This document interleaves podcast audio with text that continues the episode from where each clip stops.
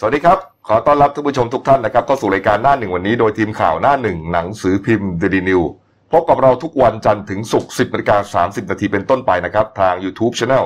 Daily New Life ขีด GS ตามที่ขึ้นหน้าจอนะครับ เข้ามาแล้วกด Subscribe ติดตามกันหน่อยครับ วันนี้วันจันทร์ต้นสัปดาห์นะครับ จันทร์ที่ 15 มิถุนายน 2563ครับพบกับผมอัจฉริยะโทนุสิทธิ์ผู้ดำเนินรายการ และคุณโน้ตผานิชนินนคร ผู้ช่วยหัวหน้าข่าวหน้าหนึ่ง ครับผมนะครับ ถ้าเห็นแบ็กกราวของเราครับนี่ฮะเรียกว่านับถอยหลังแล้วอืมนะครับ เหลืออีก 7 วันนะครับไทยจะชนะโควิด -19 นะครับ เมื่อวานนี้เมื่อวานนี้ก็เหลือ 8 วันครับนะฮะแล้วก็ไทยเนี่ยปลอดเชื้อในประเทศมาแล้ว 20 วัน วันนี้ถ้าช่วง 11โมงครึ่งนะครับ คุณหมอทวีสินออกมาแถลงนะครับว่าอ่าไม่มีผู้ติดเชื้อในไทยเนี่ยครับ ตัวเลขก็จะเป็นอย่างที่เห็นหน้าจอนี่แหละอ่าครับนะครับนี่ฮะเพราะว่าอะไรฮะเพราะว่าคุณหมอบอกว่าอ่าวงรอบของไอ้ไวรัสตัวเนี้ยครับนะครับคือ 14 วันครับนะฮะโควิด -19 เนี่ยเพราะฉะนั้นเอาสองเท่ากันแล้วกันอืมถือว่าปลอดภัยจริง ๆ แต่ก็ต้องต้องกำชับนิดนึงกันแล้วกันนะครับ ว่าเหมือนกับเป็นยกแรกอ่าก็ต้องใช่ระวังเหมือนกันนะครับเพราะว่าเอ่อหลายประเทศนะที่เขาประกาศชัยชนะแล้วเนี่ย ปรากฏว่าเขาก็กลับมาติดรอบสองเหมือนกันใช่นะครับ เพียงแต่ว่าของเราเนี่ยเอ่อที่ระบุว่าเอ่อปลอดเชื้อในประเทศแล้ว หมายความว่าจริง ๆ แล้วยังมีผู้ติดเชื้ออยู่แทบทุกวันนะฮะแต่เป็นคนที่กลับมาจากต่างประเทศครับนะฮะนั่นหมายความว่าเราควบคุมอยู่นะครับอืมแล้วก็อยู่ในสถานที่เอ่อกักกันของรัฐนะคครัรับบตามจังหวัดต่างๆเนี่ยนะครับอืมแล้วก็เอ่อส่วนใหญ่ก็จะตรวจแบบว่าไม่ไม่เจอเชื้อด้วยนะคุณโนตอืมยังไม่แสดงอาการใช่นะคฮะรับแต่ว่าเจอเชื้อแล้วก็ไปรักษากันก่อน นะครับนี่ฮะเอ่อเมื่อคืนนี้ทั้งคืนนะครับ ประเทศไทยนะฮะรวมถึงกรุงเทพมหานครเนี่ย ฝนตกกันมาตลอดนะคุณโนตฮะแล้วก็เอ่อชุ่มฉ่ำนะครับครับเรียกว่าแทบทั้งประเทศเลยอ่านะฮะใช่ก็อันเนื่องมาจากเอ่อมันมีพายุเข้ามานะคครัรับบลูกหนึ่งนะครับเมื่อเช้านี้ครับกรมอุตุนิยมวิทยานะครับ ก็เลยเอ่อประกาศเตือนนะครับว่าประเทศไทยนะแทบทุกภาคนะฮะ จะมีฝนตกหนักนะครับเอ่อเรียกว่าเอ่อร้อยละ 70 ของประเทศเลยนะครับแทบทุกภาคเลยนะฮะก็ให้ระมัดระวังเรื่องของฝนตกหนักนะฮะแล้วก็น้ำท่วมฉับพลัน น้ำป่าไหลหลากด้วยนะครับอืมทั้งภาคเหนือตะวันออกเฉียงเหนือภาคตะวันออกและภาคใต้นะฮะตกหนักแน่นอนครับ ในส่วนของกรุงเทพมหานครนะครับก็เอ่อเนี่ยข้าวก่อนเข้ารายการผมก็ดูเอ่อมองบนฟ้า ก็คือฟ้าครึ้มฝนนะคุณใช่โนนท์นะใช่ครับ ทำท่าจะตกไม่ตกเนี่ยนะครับ แต่เมื่อคืนเนี้ตกเลยนะฮะตกหนัทั้กงมากทั้งครับ ทั้งทั้งกรุงเทพเลยตกหนักใช่ไหมลมกันโชกแรงมากเออเมื่อคืนนี้ลมแรงใช่ใช่ใช่ครับประมาณสักเที่ยงคืนได้นะใช่ เออใช่ช่วงนั้นนะฮะแล้วก็กรมอุตุนิยมวิทยาก็บอกนะครับ ว่ากรุงเทพมหานครจะตกนะครับ ฝนตกเนี่ยร้อยละหกสิบของพื้นที่ อืม อืมก็เรียกว่าเอ่อชุ่มฉ่ำกันแน่ ครับ หลังจากที่เหมือนกับ ไม่ตกมาเป็นสัปดาห์เหมือนกันนะ อ่าใช่ครับร้อนมาทั้งสัปดาห์เนี่ยนะครับ เอาละวันนี้ก็คลายร้อนกันหน่อยนะครับ นี่ฮะอ้าวมาดูเรื่องโควิดนะครับโควิดครับ19 เมื่อวานนี้เนี่ยไม่มีการแถลงข่าวอืมนะครับ เพราะว่าเป็นวันเสาร์อาทิตย์นะครับ แต่ก็เป็นเหมือนเอกสารข่าวออกมาครัก็บแล้วกันนะครับอืมคุณหมอทวีสินวิษณุโยธินนะครับ ศูนย์เอ่อโฆษกศูนย์สบคนะครับ ก็แถลงข่าวนะครับคุณโน้ตครับ ครับก็อ่าชี้แจงนะครับว่าเมื่อวานนะครับวันที่ 14 มิถุนายนนะครับประเทศไทยเนี่ยอ่าเจอผู้ติดเชื้ออ่าผู้ป่วยรายใหม่นะครับหนึ่งรายอ่าทำให้ตอนนี้เนี่ยมีผู้ป่วยสะสมเนี่ย3,135 ราย ไม่มีผู้เสียชีวิตทำให้ผู้เสียชีวิตคงอยู่ที่ 58 ราย รักษาหายเมื่อวานไม่มีนะครับ ก็ครัทำบให้จำนวนรักษาหายเนี่ยยังสะสมอยู่ที่โอ้2,987คแต่นก็เยอะแต่ก็ใช่รักษาหายไปเยอะเกือบสามพันคนแล้วครับผมแล้วก็อ่า ปัจจุบันเนี้ยมีที่รักษากำลังรักษาอยู่ในโรงพยาบาลเนี่ย90คนอืมแต่ทีเนี้ยคือในส่วนของคนที่ติดเชื้อรายใหม่เนี่ยไม่มีติดจากในประเทศนะครับ ใช่อ่าก็คือเป็นวันที่อ่าคือครับเมื่อวานเนี้ยนะใช่เออเนี่ยฮะก็เก้าสิบคนที่กำลังรักษาอยู่ครัเนี่ยบเรียกว่าแทบจะทั้งหมดนะอืมก็คือเดินทางมาจากต่างประเทศนั่นเอง20ครับแล้วก็อย่างเมื่อวานที่ติดเชื้อใหม่หนึ่งรายเนี่ยนะครับเป็นอ่า เดินทางกลับมาจากประเทศสหรัฐอเมริกา เป็นหญิงไทยอายุ 25 ปีครับ ก็เข้าประเทศเมื่อวันที่ 8 มิถุนายนนะครับอืมก็ตรวจเชื้อวันที่ 12 มิถุนายนครับก็พบว่าติดเชื้อแต่ว่าไม่แสดงอาการอืมครับผมนี่ฮะอ่านี่ครับก็ถือว่าร่วมลุ้นกันไปใช่ครับนะครับนี่ฮะเราก็จะนับถอยหลังไปอย่างนี้นะฮะนี่อืมจะเห็นแบ็กกราวของเราในทุกรายการนะครับครับของของช่องของเรานะฮะอืมแล้วก็อาจจะอ่าไปอยู่ที่โคเวอร์ด้วยนะครับอืมนี่ฮะ ครับ ขออนุญาตไปที่อ่ากรุงเทพมหานครก่อนอ่านนะครับครับเมื่อวานนี้ครับร้อยตำรวจเอกพงศกรขวัญเมืองฮะอืมโฆษกกรุงเทพมหานครฮะก็แถลงผลการประชุมคณะกรรมการโรคติดต่อของกรุงเทพมหานครนะครับครับที่ผมมีอ่าพลตำรวจโทโสพลพิสุทธิวงศ์นะฮะรองผู้ว่าการกรุงเทพมหานครเป็นประธานการประชุม จริง ๆ เนี่ยเมื่อวานนี้เมื่อคืนนี้ถือเป็นคืนแรกครับนะครับที่ปลดล็อกเคอร์ฟิวแล้วใช่ครับคือยกเลิกเคอร์ฟิวแล้วอืมนะครับอ่า ก็คือเมื่อวานนี้ไม่ต้องรีบกลับบ้านใช่ครับอ่าแต่ว่าอ่าผมก็ไปดูนะไปดูตามอ่าตลาดต่างๆ เนี่ยคุณโน้ตครับเขาก็เปิด แต่ว่าลูกค้าก็ยังไม่ได้เยอะอะอ่าลูกค้าก็ยังก็ยังอ่ายังรู้สึกว่ามันมีเคอร์ฟิวอยู่อ่าใช่แล้วครับมันก็ดึกแล้วไงเขาก็ไม่ได้ออกมาอะไรกันเนี่ยนะฮะนี่ฮะแต่ว่าเมื่อวานเนี้ยเลิกแล้วอืมแต่ว่ามาตรการปลดล็อกเฟสที่สี่เนี่ยอืมเริ่มวันนี้นะฮะครับเริ่มวันนี้เป็นวันแรกนะครับอืมเอาคร่าวๆเลยเรารู้กันมาหลายวันแล้วนะฮะอย่างอ่าอาทิเช่นเอ่อ พวกอะไรอะเอ่อสวร้านนน้ำอืมสวนน้ำนะครับสวนสนุกเนี่ยเปิดได้แล้วอ่าครับผมยกเว้นบ้านบอลนี่ที่ตามตลาดนัดอะไรต่าง ๆ เนี่ยอ่ายัยังห้ามเปิดอยู่อ่าร้านอาหารครับสวนอาหารต่างๆนะครับครับก็ปกติเปิดแล้วอ่านนะครับ วันนี้ก็อนุญาตให้ดื่มเครื่องดื่มแอลกอฮอล์ได้ครับให้ขายได้ในร้านนั้นนะคครัรับบผมแต่ว่าอ่าต้องไม่เกินเที่ยงคืนใช่นะฮะอ่าถ้ากทกทมประกาศนะครับว่าอ่า ขายได้นะอืมแต่ว่าไม่เกินเที่ยงคืน ทีนี้ครับเป็นประเด็นปัญหาที่ที่สงสัยกันมาแล้วก็ถามกันมาเยอะเลยนะฮะว่าอืมดนตรีสดเนี่ยยังเล่นได้หรือเปล่าอืมนะครับนี่ฮะทีแรกเนี่ยทางโฆษกกทมเนี่ยครับก็บอกว่ายังเล่นไม่ได้นะอืมแต่ล่าสุดนะครับล่าสุดนะฮะทางร้อยตำรวจเอกพงศกรเนี่ยอืมได้ไปโพสต์เฟซบุ๊กเมื่อคืนนี่เองนะฮะครับบอกว่าถามกันเยอะ ว่าดนตรีสดจะเล่นได้หรือเปล่า ครับ ต้องขอตอบไว้ตรงนี้เลยว่าเราต้องดู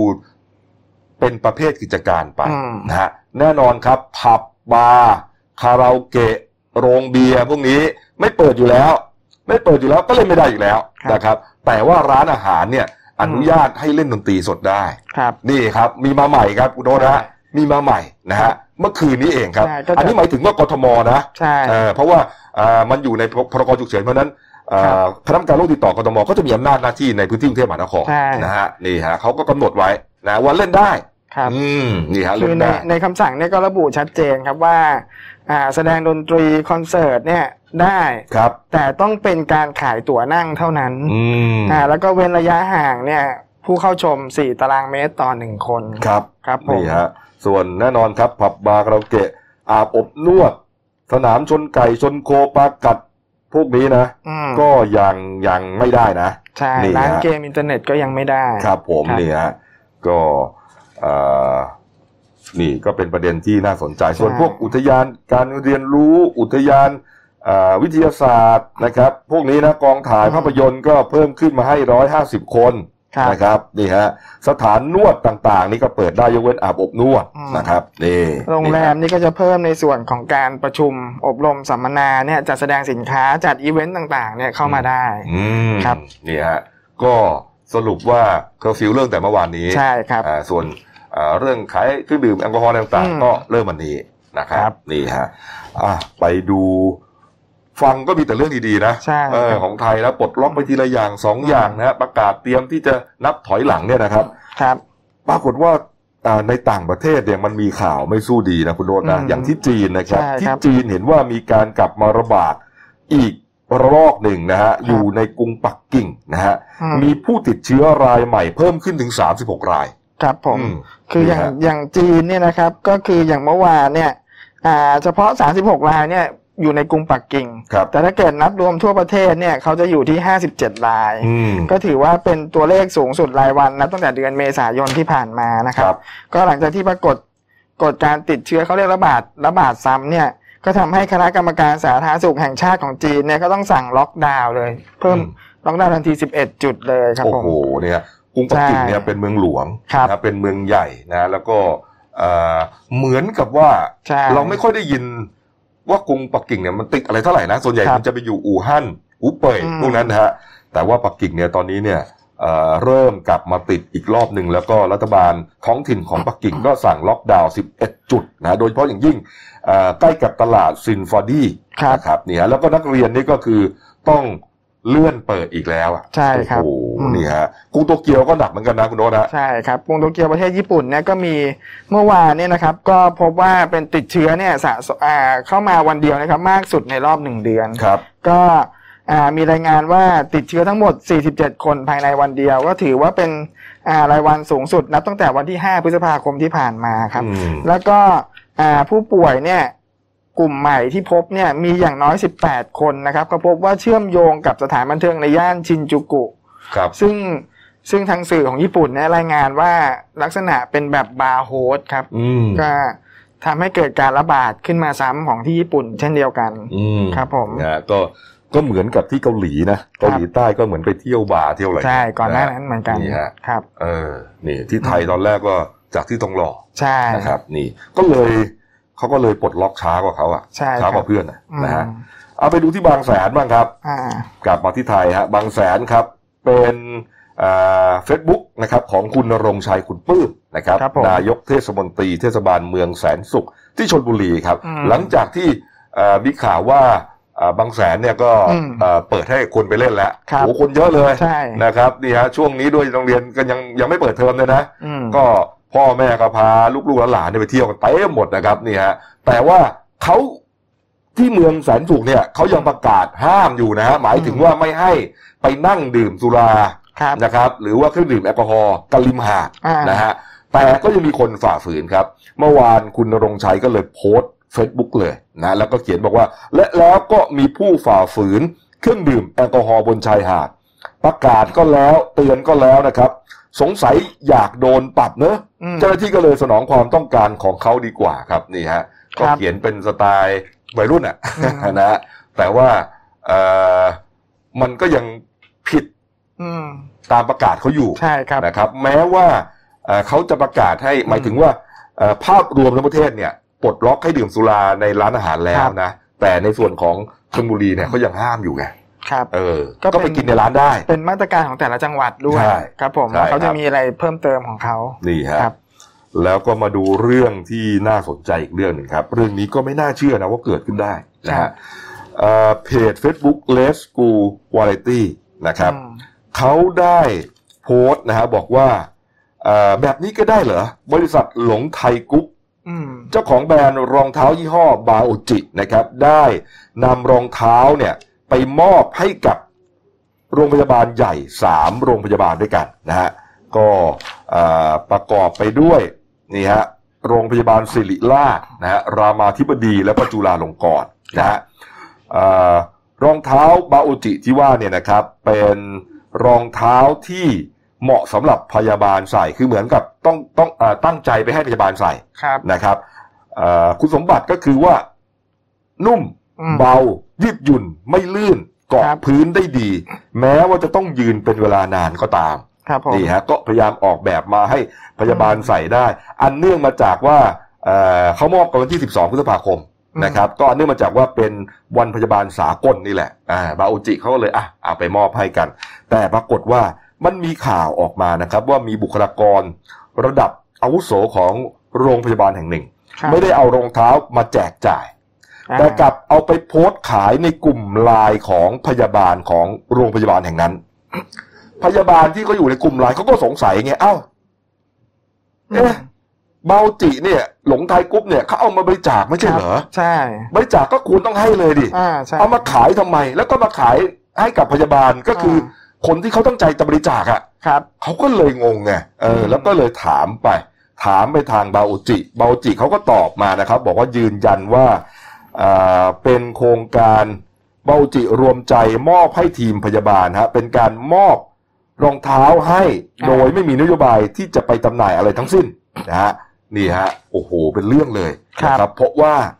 หลังจากนั้นครับอ่าทางอ่ามหาวิทยาลัยมหิดลนะครับ คณะแพทยศาสตร์ โรงพยาบาลรามาธิบดีฮะอืมนี่ได้ออกมาเอ่อ แถลงการเลยอืมนะฮะนี่ฮะอันนี้เป็นแถลงการของฝ่ายการพยาบาลรามานะครับอืมบอกว่าอ่าตามที่ฝ่ายการพยาบาลโรงพยาบาลรามาธิบดีได้รับบริจาครองเท้าพยาบาลจำนวน 342 คู่ครับนะฮะทางฝ่ายการพยาบาล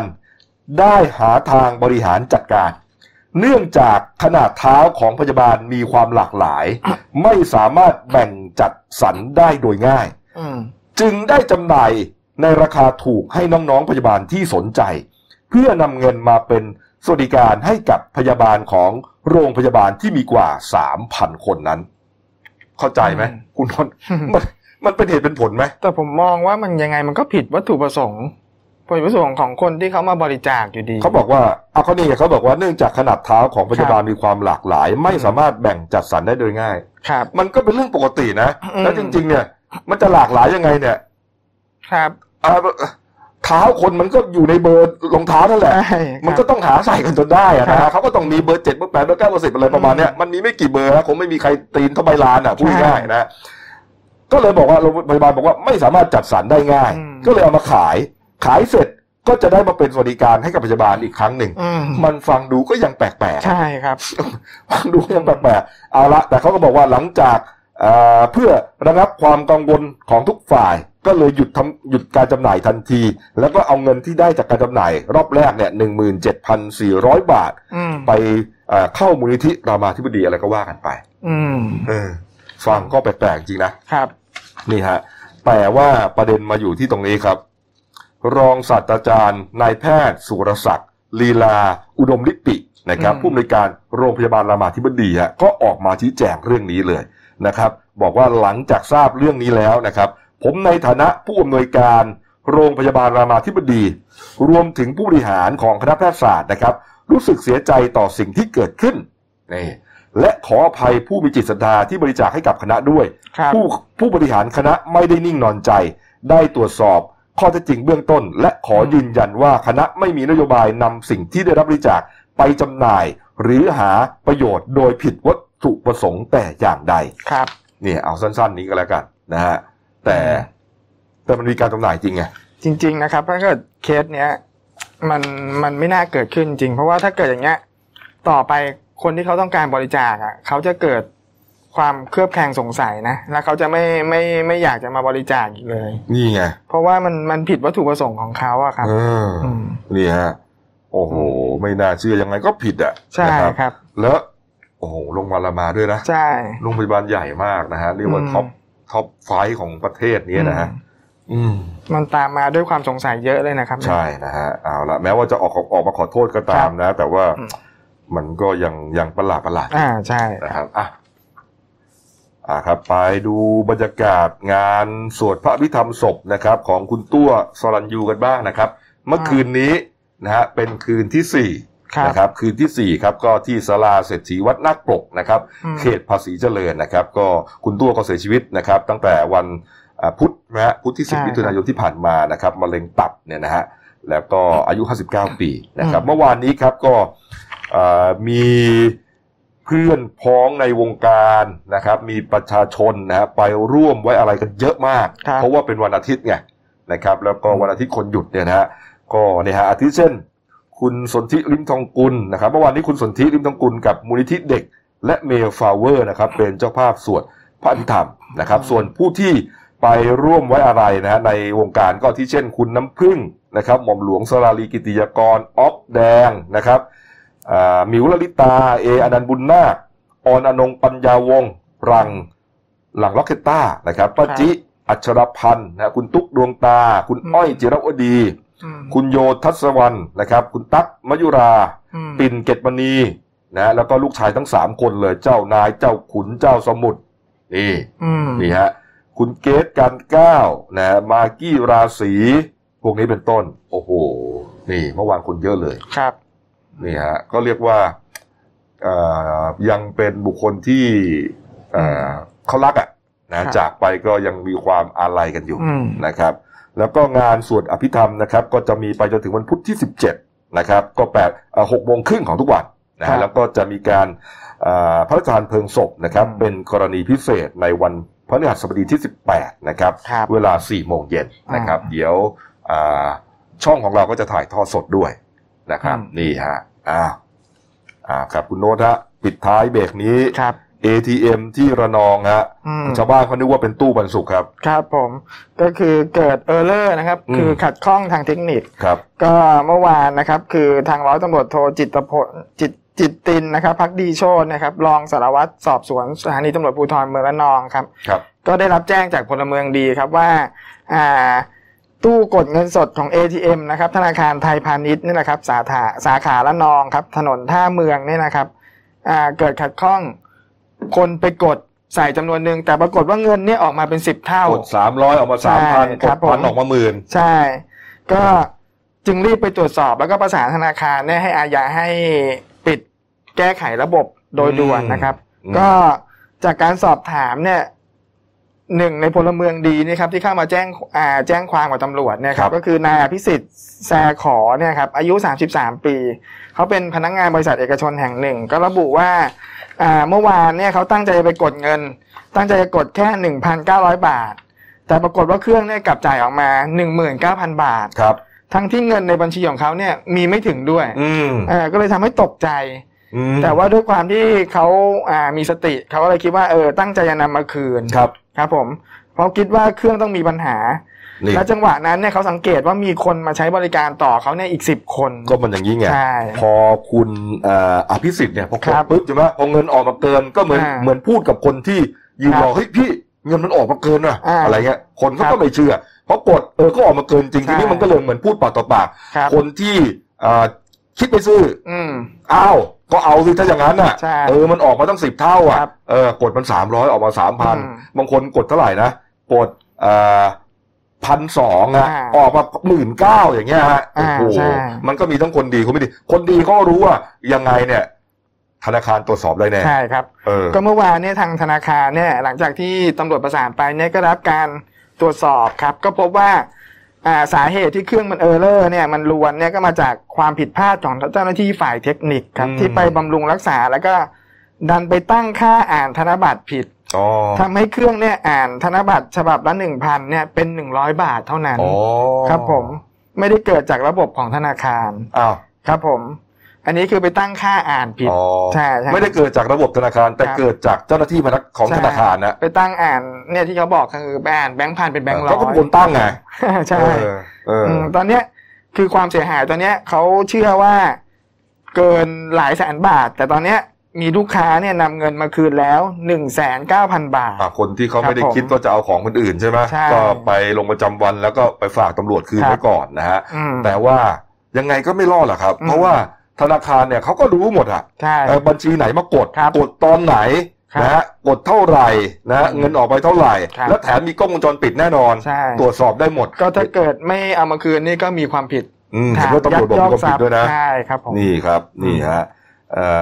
พันตำรวจเอกกิษณะพัฒนเจริญรองโฆษกตรก็บอกว่าครับถ้าไม่เอามาคืนนะครับ ก็จะมีความผิดฐานยักยักยอกทรัพย์ครับนะผมคุกไม่เกินสามปีปรับไม่เกินหกหมื่นบาทหรือครับทั้งจำทั้งปรับอืมนี่ฮะเอามาคืนซะโดยดีครับอืมเออก็แปลกดี ใช่นะครับฮะเออเอาปิดท้ายเบรกนี้ครับ ที่การ์ตูนขาประจำของคุณขวดนะครับนี่ฮะสิ่งที่ อ่านี่ฮะสิ่งที่ประชาชนหนักใจครับครับ นี่ก้อนมาเริ่มเลยฮะหกล้านล้านฮะแบกกันหลังโกงเนี่ยฮะอืมแต่ว่าสิ่งที่ประยุทธ์หนักใจฮะคือลิปบิ้นขาวอืมนี่ฮะเออลิปบิ้นขาวก็คือเนี่ยอ่าก่อนใช่นี่ฮะก็คือ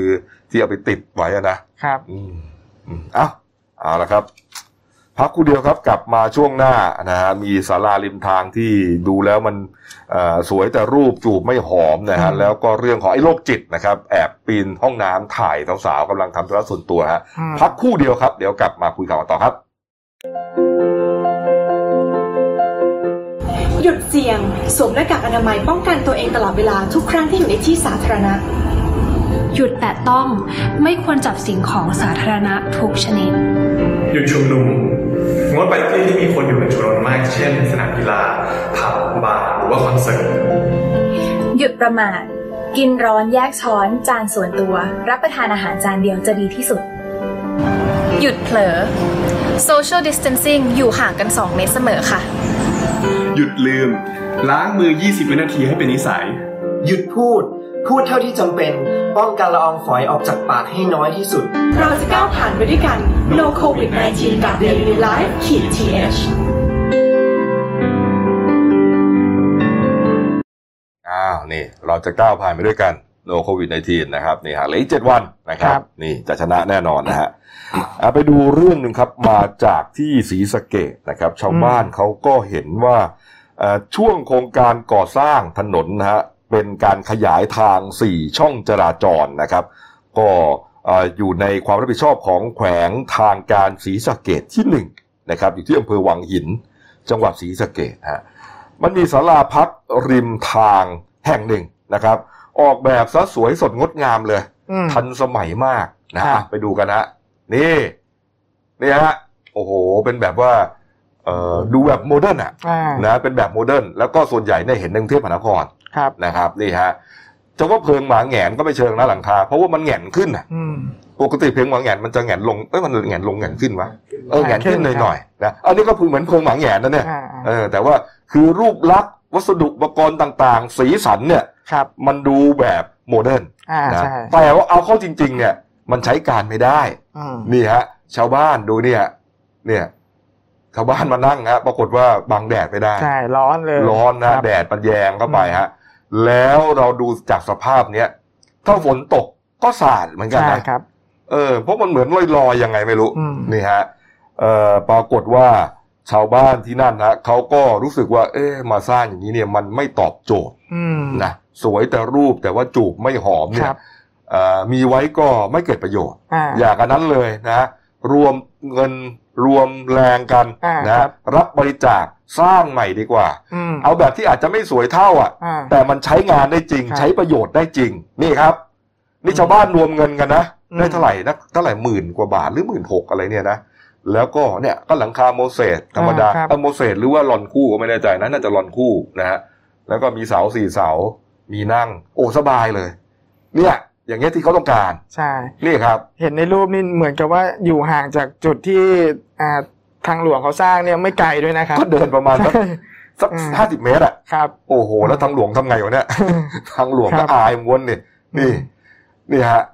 ก็นี่คือแบบที่ชาวบ้านเขาอยากได้ หรือว่าแบบจริง ๆที่ที่เอ่อเคยที่เราเห็นกันมาก่อนหน้านี้ แล้วก็เป็นสาระของกรมทางหลวงเนี่ยนะอืม อย่างที่ออฟฟิศของเราเนี่ยฮะริมถนนที่เราเดียงสิทธิ์เนี่ยก็เป็นแบบเนี้ย ใช่ครับ ก็เป็นแบบไทย ๆ นี่แหละ เป็นจัวนี่แหละ นี่ คือคือสถาปัตยกรรมแต่ละพื้นที่เนี่ยเขาออกแบบมาไว้ดีแล้วนะครัฮะบนี่เป็นหลังคาแบบจั่วทำไมต้องสูงขึ้นไปครับ อ่าเพราะว่ามันร้อนครับ นะมันจะได้ระบายลมคนนั่งอยู่ข้างล่างจะไม่ร้อน และไอ้ที่มันมีปีกเหมือนกันสาดขึ้นมา ก็กันแดดที่จะสาดเข้ามาซ้ายขวาหน้าหลัง กันเอ่อฝนที่จะตกมาครับเนี่ยครับ อันนี้เขาเรียกว่าออกแบบตามภูมิศาสตร์ ถูกต้องใช่นะฮะบางคนนี่มาจับจองครับเป็นบ้านเลยนะอืมเออมันนอนมีถุงครับถุงอะไรกันอืมกันเลยแต่ว่ากลับไปดูฮะของกรมทางหลวงอืมแบบใหม่อีกทีนึงฮะนี่อีตาสองคนนี่ยืนตรงกลางเลยนะแต่แดดส่องครับดำเมี่ยมเลยอะอืม เอาไว้อยู่ฮะ ไม่มีส่วนไหนบังแดดได้เลยไม่มีปเลยบังครับด้านหลังนั่นนะครับเออไปบังข้างหลัง ที่ทุ่งนาเอ้ยหรือว่าหรือว่าต้องใช้ได้เฉพาะตอนเที่ยงเที่ยงๆกันไม่รู้ใช่ไหมอืม เออศาลาศาลาใช้ได้ประโยชน์ได้ตอนเที่ยง นี่ ขนาดนั่งยังแดดส่องเลยครัฮะบเอ่อนายสราวุธทรงศิวิไลอธิบดีกรมทางหลวงนะก็บอกว่า ก็พอรู้เรื่องแล้วก็เลยสั่งการให้แขวงทางหลวงอืม ศรีสะเกดที่หนึ่งแก้ไขแบบก่อสร้างอืมนะครับนี่ฮะเขาเรียกว่าจุด จอดรถโดยสารบัสสต็อปนะครับตรงครับทางหลวงหมายเลข 220 เนี่ยแก้ไขซะหน่อยนะฮะเพื่อให้ชาวบ้านใช้ประโยชน์ได้จริง โดยทำการเพิ่มกันศาสตร์เพิ่มเติม ทั้งด้านหน้าด้านหลัง เพื่อกันแดดกันฝนนะฮะรวมถึงการปรับปรุงพื้นที่โดยรอบให้ดูร่มรื่นขึ้น หลังจากถูกวิพากษ์วิจารณ์อย่างหนักว่าทำมาแต่ว่าไร้ประโยชน์กันแดดกันฝนไม่ได้ อืม เออ แต่นี่ยังยังไม่มีภาพตอนที่เขาแก้ไขแล้วนะอ่าครับแต่ชาวบ้านก็ไม่อยู่แล้วก็ไปอยู่หลังคาแดงๆตรงครับนู้นแล้วใช่ที่ฮะเออบางทีทำอะไรก็ต้องดูนะอืมโน้นนะว่ามันใช้ได้จริงหรือเปล่าครับไม่งั้นมันก็เปลืองอะ แล้วงบประมาณก็คือภาษีของเรานี่แหละใช่นะครับ นี่ฮะเอาไปดูเรื่องอาชญากรรมที่เกิดขึ้นที่สงขลาหน่อยครับ ลูกแท้ๆฮะพยายามจะฆ่าแม่ตัวเองครับเพื่อที่จะได้หลุดออกจากอ่า กอกแล้วก็เป็นอืมอิสรภาพครับไม่น่าเกิดไม่น่าเชื่อว่าจะเกิดขึ้นได้ฮะใช่ครับ เรื่องนี้จริงเกิดขึ้นตั้งแต่อ่าช่วงกลางดึกวันที่ 13 มิถุนายนที่ผ่านมานะครับครับ ก็แม่เนี่ยครับวัย 34 ปีเนี่ยถูกลูกชายเนี่ยอายุ 17 ปีเนี่ยลูกชายแท้ๆเนี่ยใช้มีดทำครัวเนี่ยยาว 6 นิ้ว กระหน่ำแทง 12 แผล ขณะที่นอนหลับอยู่ในห้องนอนครับผมอืมอ่าก็สาเหตุมาจากเบื้องต้นเนี่ยว่าติดเกม หลังจากนั้นเนี่ยครับก็หลบหนีไปครับล่าสุดเนี่ยเมื่อวานนี้นะครับ ครับ อ่า ญาติเนี่ยก็ได้พาตัวผู้ก่อเหตุนะครับ คืออายุ 17 ปีคนเนี้ย เข้ามอบตัวกับตำรวจอาสถานีตำรวจภูธรคอหงษ์จังหวัดสงขลาครับ หลังจากที่ศาลจังหวัดสงขลาอนุมัติหมายจับ ข้อหาพยายามฆ่าบุพการีโอ้โห ตามจับจนได้ ใช่ ก็เบื้องต้นเนี่ย คืออ่าเด็กที่เป็นผู้ต้องหาเนี่ยนะครับ ก็ให้การสารภาพว่า ที่ทำไปเพราะอยากมีชีวิตอิสระอืมไม่ต้องการอยู่ในกรอบ และทำสิ่งที่แม่ต้องการให้เป็นอือหือซึ่งที่ผ่านมาเนี่ยเขาไม่เคยปฏิเสธแม่ และแม่ไม่ได้บังคับ แต่เขาเนี่ยรู้สึกอึดอัด เลยคิดว่าถ้าฆ่าแม่แล้วเนี่ยจะทำอะไรก็ได้โอ้โหอืมประกอบกับที่ชีวิตในวัยเด็กของเขาเนี่ยมักถูกเพื่อนแกล้งอืมยอมรับว่าอยู่ในสังคมไม่ได้ ชอบเก็บตัว คือหลังเลิกเรียนตอนมสองเนี่ยอ่าเขาไม่ได้อยู่กับแม่ ทุกวันครับเพราะแม่เนี่ยทำงานส่งเงินมาให้ จะอยู่กับคุณยาย อืมแต่ก็ไม่แทบไม่ได้คุยกันก็เหมือนกับอยู่ตัวคนเดียวครับ ครับผม แล้วก็ตัวเขาเนี่ยยืนยันว่าเขาไม่ได้ติดเกม แต่เขาชอบเขียนเพลงเล่นโซเชียลเท่านั้นอืมครับหลังก่อเหตุเนี่ย ตั้งสติได้ อืมรู้สึกผิดก็เลยอยากขอโทษแม่โอ้ครับโหผม เนี่ยฮะแล้วพอเอ่อมีคนจับมาส่งตำรวจครับนะก็อยู่บนโรงพักนะฮะอืม อ่าสงบสติอารมณ์สอบสวนไป อืมช่วงที่ว่างอืม นะฮะแล้วก็ระลึกได้ว่าสิ่งที่ตัวครับเองทำเนี่ยอืมมันผิดมหันต์เนี่ยนะฮะอ่าอ่าน้องคนนี้นะครับ น้องคนนี้ที่อายุ 17 ใช่ไหมฮะใช่คนะรับฮะก็ได้เขียนบันทึกอืมด้วยลายมือของตัวเองฮะอืมผมจะขออนุญาตเล่าให้ฟังอืนะมโอ้โหอ่านแล้วก็รู้สึก โอ้โหมันมันใช่มันมันมันมีความรู้สึกที่อะไรอะจะตื้นอืมตันหรือประทับใจหรือยังไงเดี๋ยวลองฟังดูนะครัฮะบเขาบอกงี้ฮะเมื่อวันที่ 13 มิถุนายนห้าทุ่มแม่เข้านอน ผมใช้ผ้าพยายามปิดตาปิดปากแม่ แล้วใช้มีดแทงท้องแม่ไม่ยั้งมือ อืมอย่างขาดสติ จะเอาชีวิตแม่ให้ได้ ครับ แม่พยายามดิ้นหันหลังให้ ผมก็แทงซ้ำที่หลังแบบไม่ยั้งอีก แม่พยายามถีบผม ในขณะที่แม่พยายามยืน อืมคือคงจะหนีนะฮะทำให้ผมลื่นเลือดแม่ ครับ นั่นหมายความว่าเลือดเต็มแล้วนะอ่านะฮะจากนั้นแม่ก็พูดกับผมว่าจะฆ่าแม่จริงหรืออืม ผมไม่ฟัง คิดว่าภาระของตัวเองสำคัญกว่า แม่ก็พยายามพูดกล่อมอืมจนผมได้สติครับและยังบอกรักผมในขณะที่เลือดอาบล่างอยู่ฮะ ใช่ โอ้โห ผมก็หยุดแล้วก็ถือมีดไว้ เพราะกลัวแม่จะทำร้ายอะหยุด อะโอเค แต่ยังถือมีดป้องกันตัวอยู่ เพราะกลัวแม่จะมาทำร้ายอีกฮะอืมสักพักหนึ่งไปวางมีด แล้วก็ตัดสินใจ ออกจากบ้านดีกว่าอืมอ่า เพราะว่าไม่ใช่เพราะกลัวความผิด แต่ผมไม่มีหน้าจะอยู่บ้านนี้อีกแล้ว ผมก็บอกกับแม่ไปว่า ผมอยู่ไม่ได้แล้วนะแม่ แม่ก็ช่วยผมหนีอืมและบอกว่าให้ผมเนี่ยรีบๆไปอืมทำให้ผมคิดได้ว่าแม่รักผมขนาดไหน ผมรีบวิ่งออกจากบ้านด้วยความลุกลี้ลุกลน และความคิดผมก็เปลี่ยนจากเกลียดเป็นสำนึกผิด คิดจะกลับมารับความผิดที่ตัวเองทำฮะอืม โอ้โหฟังแล้วนี่คือนี่คือความรักของแม่นะครับแทงแม่เกือบตายอะใช่แม่ถามจะฆ่าแม่จริงหรืออมนะอะพอรู้สึกผิดได้ ช่วยลูกหนีเลยรีบไปอืมลูกเดี๋ยวจะโดนจับ นี่ฮะ ไม่น่าเชื่อนะผมอ่านแล้วก็ผมแม่สะท้อนใจจริงใช่ๆนะฮะอ่าสุดท้ายก็เอ่อทางพันตำรวจเอกศักดิ์สิทธิ์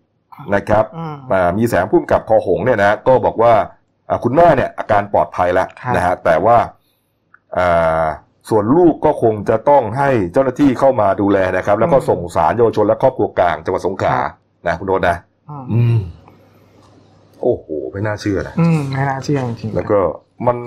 ข่าวนี้ทำให้เราเห็นสองด้านนะ ด้านหนึ่งก็เป็นเรื่องของเด็กที่ครับอ่าคิดน้อยอืมนะแล้วก็อ่าคิดแต่จะเรื่องของตัวเองครับนะแล้วก็กลายเป็นก่อคดีอืมอีกฝั่งหนึ่งก็เห็นถึงความรักของแม่อืมนะฮะพลาดนิดเดียวอาจจะตายนะนั่นน่ะ นะแต่สุดท้ายไม่ตายก็ยังรักลูกอยู่ฮะครับ ไม่มีแม่อ่าไม่มีแม่คนไหนไม่รักลูกแน่นอนนะครับ นี่ โอ้โหนะอ้าวมาปิดท้ายข่าวนี้ฮะเรื่องของไอ้โรคจิตอืมนะครับ เป็นเผยแพร่มาจาก Facebook ของคุณฟ้านะฮะเกียรติพรนะครับ โพสต์เตือนภัยฮะเขาโพสต์ไว้อย่างนี้นะครับ บอกว่าไม่คิดว่าเรื่องนี้จะเกิดขึ้นกับตัวเองนะครับสิบโมงเช้าร้านเปิดครับ เดินไปเข้าห้องน้ำชั้นสองที่ CDC อืมนะ CDC ก็น่าจะตรงเรียบทางด่วนเนี่ยนะฮะช่วงเช้ามันจะเงียบๆแล้วไง เจอผู้ชายแอบถ่ายในห้องน้ำนะฮะปีนเอากล้องมาถ่ายเห็นปุ๊บตะโกนสุดเสียงเลยเฮ้ยมึงทำเหี้ยอะไรวะอ่าหลังจากนั้นก็วิ่งมันก็วิ่งหนีออกไปอืมแต่ตัวเองเนี่ยวิ่งไม่ได้ เพราะว่ายังอยู่ในห้องน้ำไงแต่ก็รีบโทรหาพ่อเลยเสียงสั่นนะอืมเสร็จแล้วธุระเสร็จก็ออกไปบอกยามหัวหน้ายามทั้งหมดเนี่ย ให้มาช่วยกันดูนี่ ออกไปแล้วฮะดูมีคลิปด้วยนะ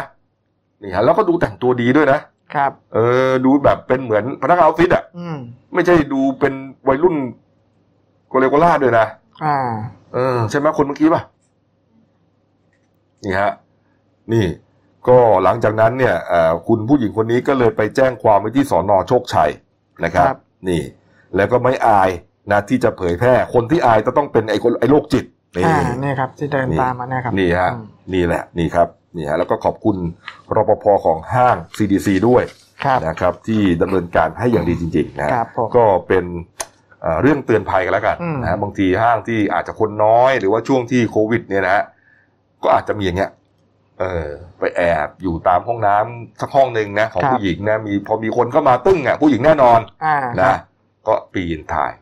ลย นะคนที่จะไปทำธุระกิจส่วนทำธุระส่วนตัวเนี่ยก็ต้อง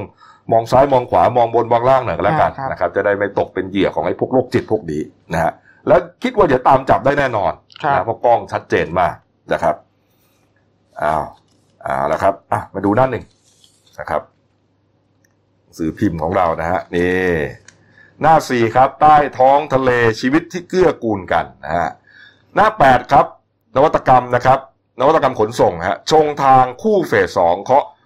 2.6 แสนล้านครับ หน้า 18 นวัตกรรมปุ่มกดลิฟต์ไร้สัมผัสฮะนี่ ส่วน